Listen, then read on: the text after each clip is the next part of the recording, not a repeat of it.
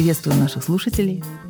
Мы в Ассоциации этики бизнеса, комплайенса и устойчивого развития «Эрбен» выпускаем свой подкаст, где обсуждаем этику бизнеса в России и все, что связано с этой всеобъемлющей непростой темой. Сегодня нас в эфире двое. Меня зовут Ольга Боброва. Я беседую с директором нашей ассоциации Максимом Старчевым. Привет. Здравствуйте. Отличная идея подкаста. Сегодня у нас продолжение первой встречи на площадке подкаста «Эрбен. Этика бизнеса», а, когда мы записывали первый эпизод. Вот, мы тогда э, поговорили об этике бизнеса как науке, ну, сразу перешли в прикладную плоскость, а, стали обсуждать разницу э, в подходах к этике бизнеса в крупном бизнесе, в малом, ну и трудности, которые в России встречаются, и пример это интересный приводил, этических дилемм. Но я помню, что некоторые моменты мы не успели. Вот, например, определение этической дилеммы. Вот, я тебя сегодня снова спрошу. И также поговорим о нашей ассоциации э, как о сообществе людей, да, у которых у каждого есть своя профессия, несколько профессий представлены в РБН. И э, вот о будущем нашей ассоциации, да, какие проекты нас ждут, тоже в конце поговорим. Вот. А сейчас давай вернемся вот к той теме, э, когда мы рассматривали самый первый этап изменения в деятельности компании, когда она становится более этичным. Все-таки, ну вот осознала компания, фирма, предприниматель, менеджер, что надо действовать этичнее. Вот дальнейшие шаги, что они делают? А, первое – это то, что называется просто осознание того, что такое этичность. У многих это ну, где-то в подкорке живет, там, от родителей, от э, воспитания, от, чисто интуитивно, генетически. Вот. Но у кого-то этого вообще нет, потому что, потому что нет. Вот. И всем нужно выровнять понимание того, что такое этика. То есть создать то, что называется в английском языке awareness, осведомленность, а, вот, рассказать о том, что этика, она есть. Этические ценности вот такие-то, потому-то. Почему это важно? Вот для того-то. Как это есть еще в мире, там, за рубежом, в других компаниях российских и так далее. Просто чтобы узнать, как это бывает, как это может быть, как это должно быть. Второй момент – это научить. Потому что даже если ты что-то знаешь, ты не всегда можешь это объяснить э, коллегам. Тебе нужно провести какой-то тренинг по коммуникациям, подсказать какую-то систему там, поощрения за этичное поведение.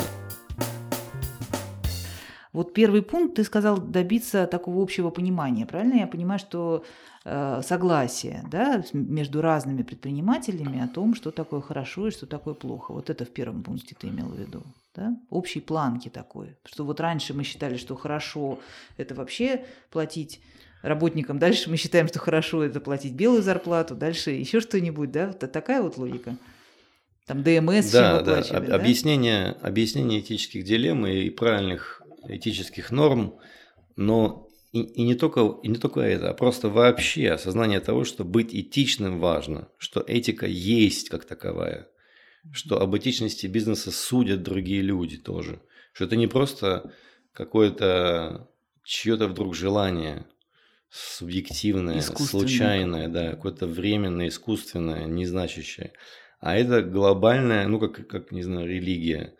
Глобальная вещь, которая проходит через жизнь каждого бизнесмена, некий высший смысл.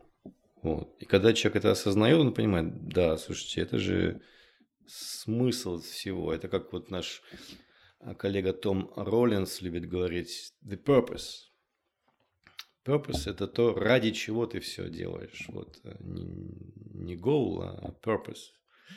Это для чего ты занимаешься бизнесом. Ну, это смело сравнить этику бизнеса с религией. Ну, ладно, тоже вариант.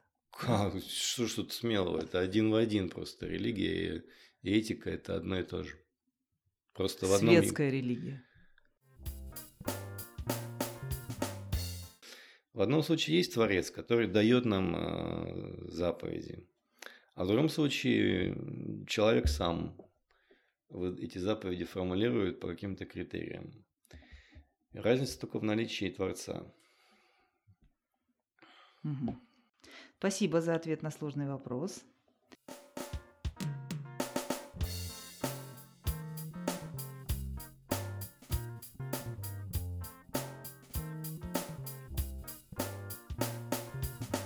Максим, мне кажется, тут важно нашим слушателям пояснить, что наша ассоциация этики бизнеса, комплайенса и устойчивого развития – это сообщество людей практических. Мы про бизнес.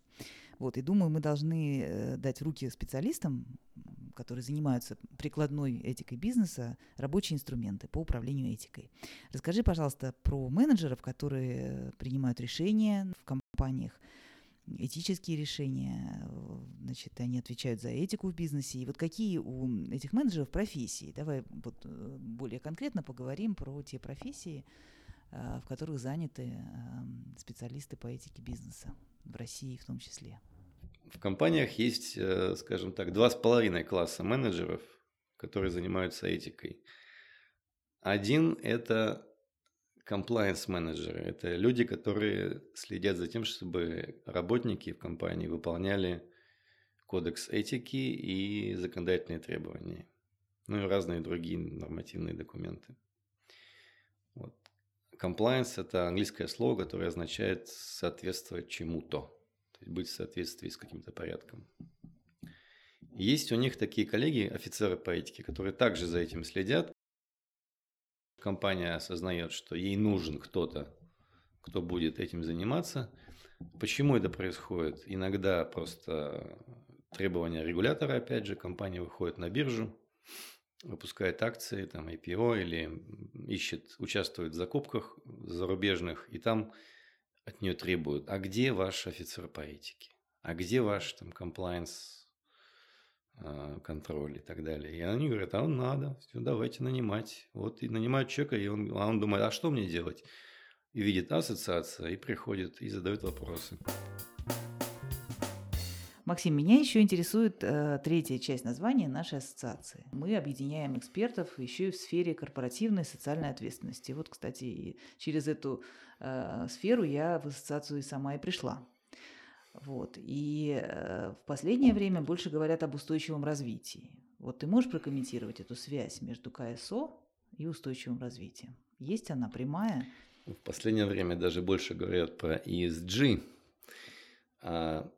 Начиналось все действительно с, как ты говоришь, КСО, хотя мы вот при, привыкли говорить к КСО. Наверное, ты более правильно говоришь с точки зрения русского языка. Это петербургский снобизм. У тебя или у меня? У меня, конечно. А, ну, это как с СССР тоже. Там мы же неправильно произносили. Все, все говорили СССР, а надо там СССР. Там. Я всегда произносила СССР. Вот, а. Ну, в общем, в корпоративной социальной ответственности или ККСО в твоей э, транскрипции или CSR в английской транскрипции, потому что это Corporate Social Responsibility – это исторически первое а, название данной задачи или области знаний. Или функции менеджмента, да. Ну и области знаний, соответственно, которая появилась в 50-е годы в США, именно когда, с одной стороны, крупные компании стали все больше и больше получать э, все больше воздействовать на общество тем или иным способом. И общество это осознало и переосмысляло само себя. И общество сказало крупным компаниям, что, ребята, вы должны быть ответственны за то, что вы такие большие перед обществом. А, и как бы общество вас создало, и значит, вы должны перед ним отвечать. Слушай, ну я тут перебью и поспорю. Там вопрос не в масштабе бизнеса был. Действительно, то, что э, фирмы, компании любых размеров черпают свои ресурсы в обществе, это дает право обществу выдавать некую общественную лицензию на этот бизнес, конкретный бизнес любого размера. А то, что за то, что они такие большие выросли, общество или сам бизнес не несет в, в этом аспекте, насколько я понимаю, ответственности. Вот. Но это уже потом осмыслили. А, а начали говорить все из-за того, что обратили внимание на ответственность крупного крупняка который стал очень слишком независимым, слишком опасным. И продолжает вот. таким быть, наверное. Да? Во многом да. Хотя, можно сказать, что сейчас и последние там, 20-30 лет э, крупный бизнес – это такой флагман развития э, ответственности, ответственного поведения. Можно спорить, что это там Windows dressing или да, это не все это не, не искренне, но тем не менее это происходит. Так вот, все началось в 50-е годы, и тогда, видимо, по аналогии с э, legal responsibility, придумали social responsibility, которая как бы добровольно, она не ответственность по закону, а это ответственность за то, что ты заботишься об обществе, имея ресурсы для этого и э, будучи очень, ну как сказать, опасным для общества. И долгие годы, может быть, до 80-х годов это был основной термин. Его пытались осмыслить, концептуализировать, построить теории social responsibility, как ее измерять. Придумывали разные другие термины. Допустим, говорили, что вот responsibility измерить вообще нельзя. Давайте говорить про performance, corporate social performance. Вот это должна быть более важная, как сказать, теоретическая единица для анализа. И было много таких э, квазинаучных э, построений на эту тему, которые делали, к сожалению, э, специалисты по менеджменту, либо по философии, либо еще почему-то. Очень не строго. Эту литературу сейчас читать практически невозможно. Она настолько э, сумбурная и, и, и мутная, что в 80-е годы появился новый термин. И дальше активно первую скрипку в терминологии начинает играть ООН. Если CSR придумали просто ну, там, не знаю, журналисты, публицисты, философы, то следующий термин придумала ООН – это было устойчивое развитие, sustainability, sustainable development. А когда накопившиеся экологические проблемы в мире, они заставили говорить о том, что если мы нашу экономику не перестроим, то нам грозит коллапс в разных совершенно областях, и СО2, и, и потепление, и загрязнение, и мусорные острова в океане, и все что угодно. Вот. И тогда появилось устойчивое развитие. Также ООН внедрила концепции целей устойчивого развития. Вот эти самые. Сначала были цели миллениума, тысячелетия, там в 2000 году на 15 лет. И весь бизнес водил хоровод вокруг этих нескольких целей миллениума до 15 года. Потом появились цели устойчивого развития. Сколько их там, 17 или сколько? 17, 17. Вот, э, такое интересное число, 17. Простое число. Да, это некая концептуализация, которая произошла вот таким вот очень была осуществлена очень интересным игроком, как Организация Объединенных Наций и их там think-танками. Оказалось успешно, бизнес ее принял, стал отчитываться по ней, и вот КСО, К, К, извините, КСО уехала на задний план уже в то время. А Sustainable Development это стало основным термином. А в последние годы случился еще один странный кульбит. На первую, кстати, на первую, на первое место вышла ESG. ESG вообще придумали лет 15 назад финансисты для того, чтобы отделять компании на, на фондовом рынке хорошие от плохих, в которые нужно вкладывать и в которые не нужно вкладывать, если мы хотим быть этичными и социально ответственными. Вот. ESG – это E – environmental, S – social, G – это governance, это корпоративное управление. Это то же самое КСО или то же самое устойчивое развитие, просто разложенное немножко по-другому, в другую терминологическую матрицу. Никакой принципиальной разницы нет, кроме того, что это другая, по-другому названо. И специально сформулировано для фондового рынка. И так получилось, что большинство ведущих компаний, они торгуются на фондовом рынке, и для них это ESG-индексы, ESG-рейтинги, ESG-отчетность, она стала настолько важной, что и весь бизнес, не только торгующийся на фондовом бирже, но и весь бизнес стал об этом говорить. И сейчас, последние пару лет, ESG-терминология, она вытеснила а, устойчивого развития, но КСО так тем более уже. Наверное, когда мы придумали это, это название ассоциации, я тогда работал в высшей школе менеджмента СПБГУ, и там термин КС, КСО был очень-очень популярен. Там был центр КСО, который возглавлял и возглавлял, возглавляет, я думаю, Юрий Евгеньевич Благов. Член нашей РБН. Да, член нашей ассоциации.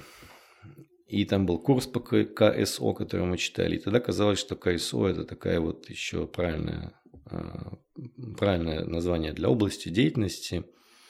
А, поэтому оно попало в название. Сейчас бы, наверное, нужно было бы ассоциацию переназвать, назвать ее устойчивого развития. Убрать КСО, потому что это а, по смыслу это хуже, точнее, менее точно, чем устойчивое развитие. Но и, естественно, не использовать ESG, потому что ESG – это, мне кажется, более мимолетная штука. Через пару лет она может сдуться по тем или иным причинам. Ну, в общем, мы еще в поиске, да, как, как будет корректироваться, может уточняться да. название. Ну, можно сказать, что устойчивое развитие – это область, а ESG – это концепция в рамках этой области. Это, как скажем, есть менеджмент, есть там теория, там, не знаю, э, свод-анализ, допустим, в менеджменте. Ну, да? уже инструмент прямо, да. Вот, но свод-анализ это есть ESG, это некая матрица, где есть название там переменных для анализа. Это и есть просто свод, анализ, ESG. Классно, да. Вот.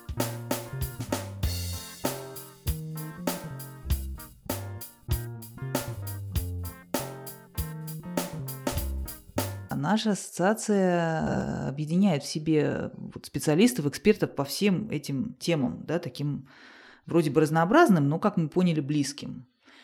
И какие проекты вот нас ждут в ближайшее время? Давай поговорим о будущем ассоциации. Да? Что, что ты видишь самое актуальное, вот куда мы будем развиваться в Ирбен вместе с нашим сообществом?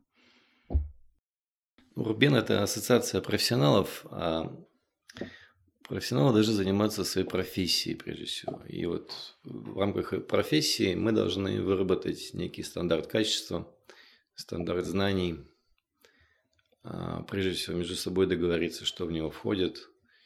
И здесь вот очень важный, важной будет э, совместная работа бизнеса и академиков, потому что академики, они слишком а, слишком теоретичны, часто витают в облаках, рисуют сложные конструкции.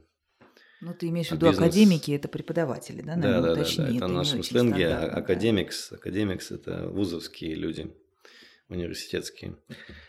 А бизнес, он более простой, ему надо вот э, решить задачу, и незачем загружать сложными концепциями, схемами, теориями и так далее. А, слушай, Максим, ну, несмотря на то, что ты говоришь, что бизнес у нас такой простой, вот наш опыт общения с членами ассоциации, он показывает, что как раз востребована такая научная глубина менеджерами, э, предпринимателями у нас, да. И вот я тебя хочу попросить, э, насколько это вот сейчас э, будет уместно, дать определение этической дилеммы в бизнесе. А, вот э, какую ситуацию можно назвать э, действительно ситуацией этического выбора на работе, в бизнесе, в нашей сфере? Пожалуйста. Ну, этической дилеммой можно назвать э, в широком смысле слова или в первом приближении любую ситуацию, где вам сложно принять решение – где вы столкнулись с этическим выбором, и он очень сложный для вас по каким-то причинам. Либо на кону стоят очень какие-то значимые ценности, либо сталкиваются два правила, либо что-то очень важное для вас происходит. В общем, любая ситуация очень сложного этического выбора – это дилемма. Если взять научное определение, то мы немножко более тонко к этому подходим. Мы выделяем отдельно ситуации этического выбора, а, когда вы делаете что-то, что в принципе может быть предметом этического анализа. Допустим, вы повышаете цену или увольняете человека. Но при этом это, это ситуация этического выбора, которую можно анализировать с точки зрения хорошо или плохо, может разрешаться довольно легко для вас. Она не представляет для вас сложности, потому что вы уже, допустим, проанализировали ее с точки зрения какой-то экономической доктрины или договорились о правилах поведения, и вы точно знаете, что вот в этой ситуации повысить цену этично, в этой ситуации уволить человека этично, и эта ситуация этического выбора не является дилеммой для вас. А дилеммой будет только такая ситуация, где а, по какой-то причине вам будет очень сложно это сделать. Ну, например, вы увольняете человека, который, которому осталось там год до пенсии, или маму с маленьким ребенком. У вас есть объективные причины, чтобы уволить, там человек не подходит вам по там, квалификации или не справляется по каким-то своим психологическим факторам с работой. То есть у вас есть основания, но при этом вы понимаете, что вы причините серьезные страдания человеку. И вы решаете для себя вот такую дилемму, можно ли оплатить э, как бы этими страданиями эффективность моей фирмы. Если вы, если вы оказались в такой ситуации, когда эти страдания очень существенные, и вам сложно на них пойти, вот это и есть э, этическая дилемма. То же самое с ценой может быть, э, когда повышение цены может быть очень болезненно для потребителей, и вы не знаете, хорошо так делать все-таки или нет. Вот и ситуации, когда вам нужно нарушить какое-то правило, и у этого могут быть последствия, тоже может быть э, предметом, точнее, примером этической дилеммы. Ну, вообще про это есть статьи, главы в книжках о том, как правильно определить этическую дилемму, какие бывают типологии этических дилемм. И об этом можно отдельно поговорить.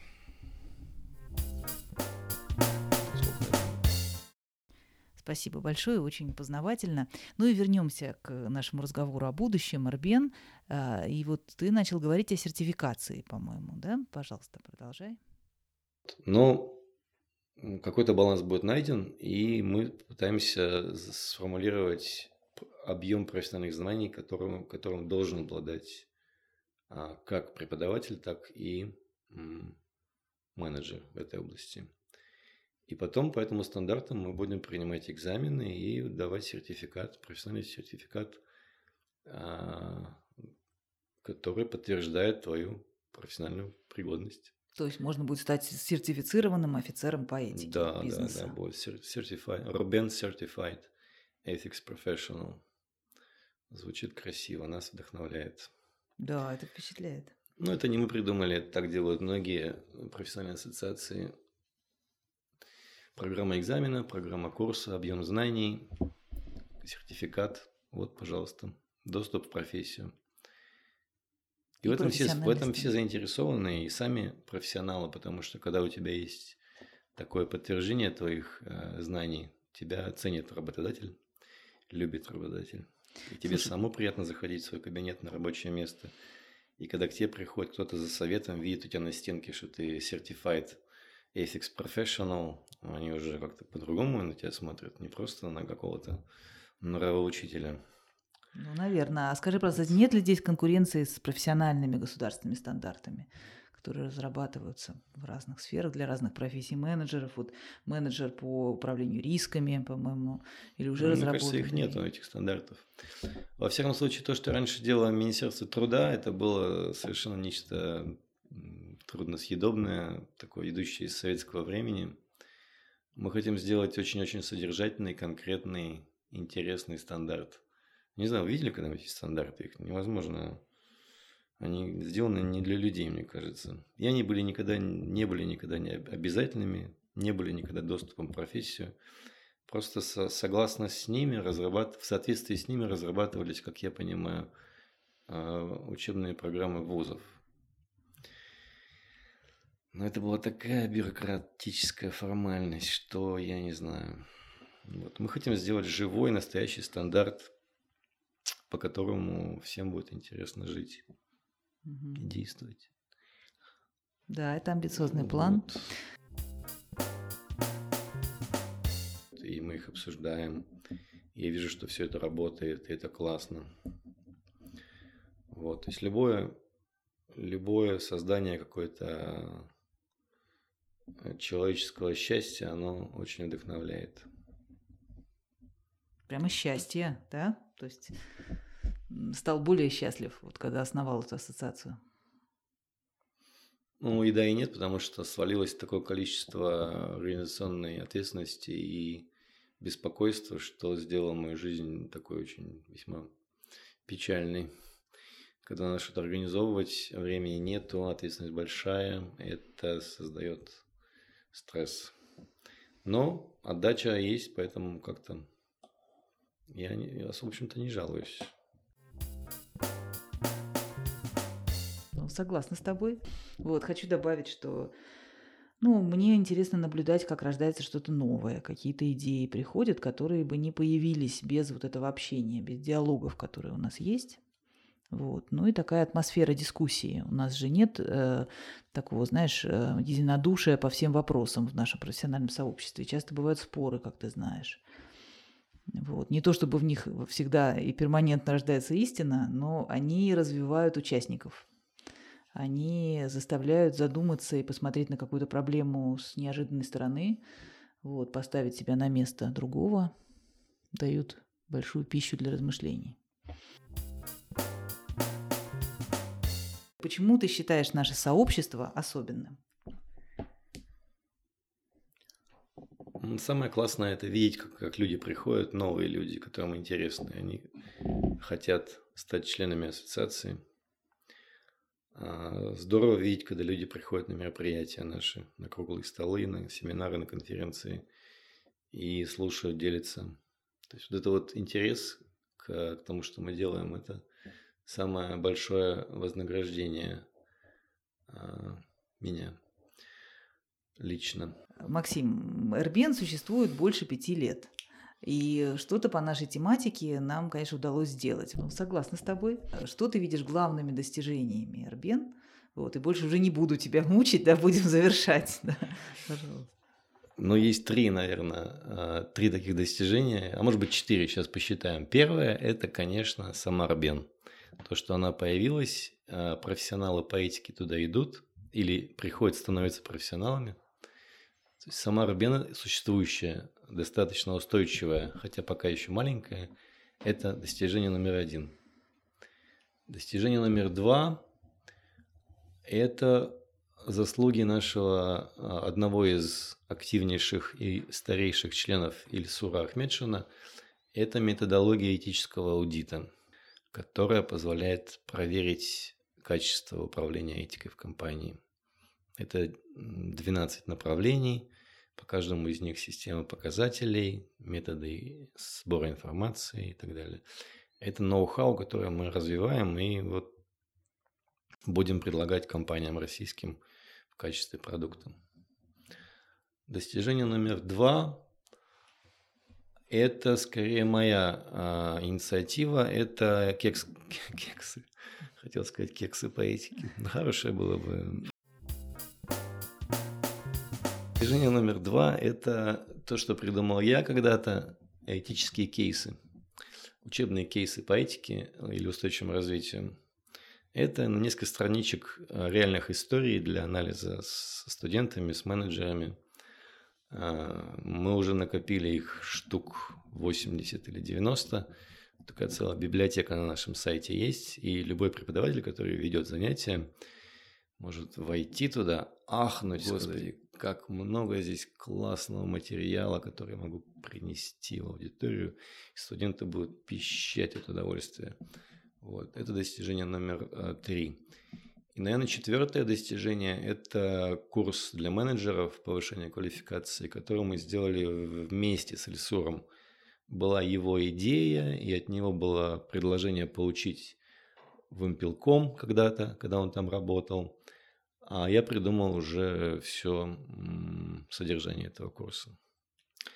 Вот. Будет пятое достижение скоро, это то, что я говорил, профессиональная сертификация специалистов. Ну, хорошо, давай оставим это на следующий эпизод подкаста. Да? Спасибо. Нормально вообще вопрос? Как твои впечатления? Я же мрачный человек. Да уже улыбаешься. Уже нормально, я думаю. Ну, все улыбаются иногда. Но, к сожалению, для многих компаний этика все равно еще не, не осознана как потребность. Потому что бизнес идет, как идет, и какие-то где-то мы действуем не идеально, ну и бог с ним. Вот о том, чтобы заниматься этикой осознанно, а бизнес в своем большинстве, в своей массе, он не созрел. При этом он может быть очень достаточно этичным бизнесом по себе, ну просто потому что рынок его дисциплинирует, как я уже говорил.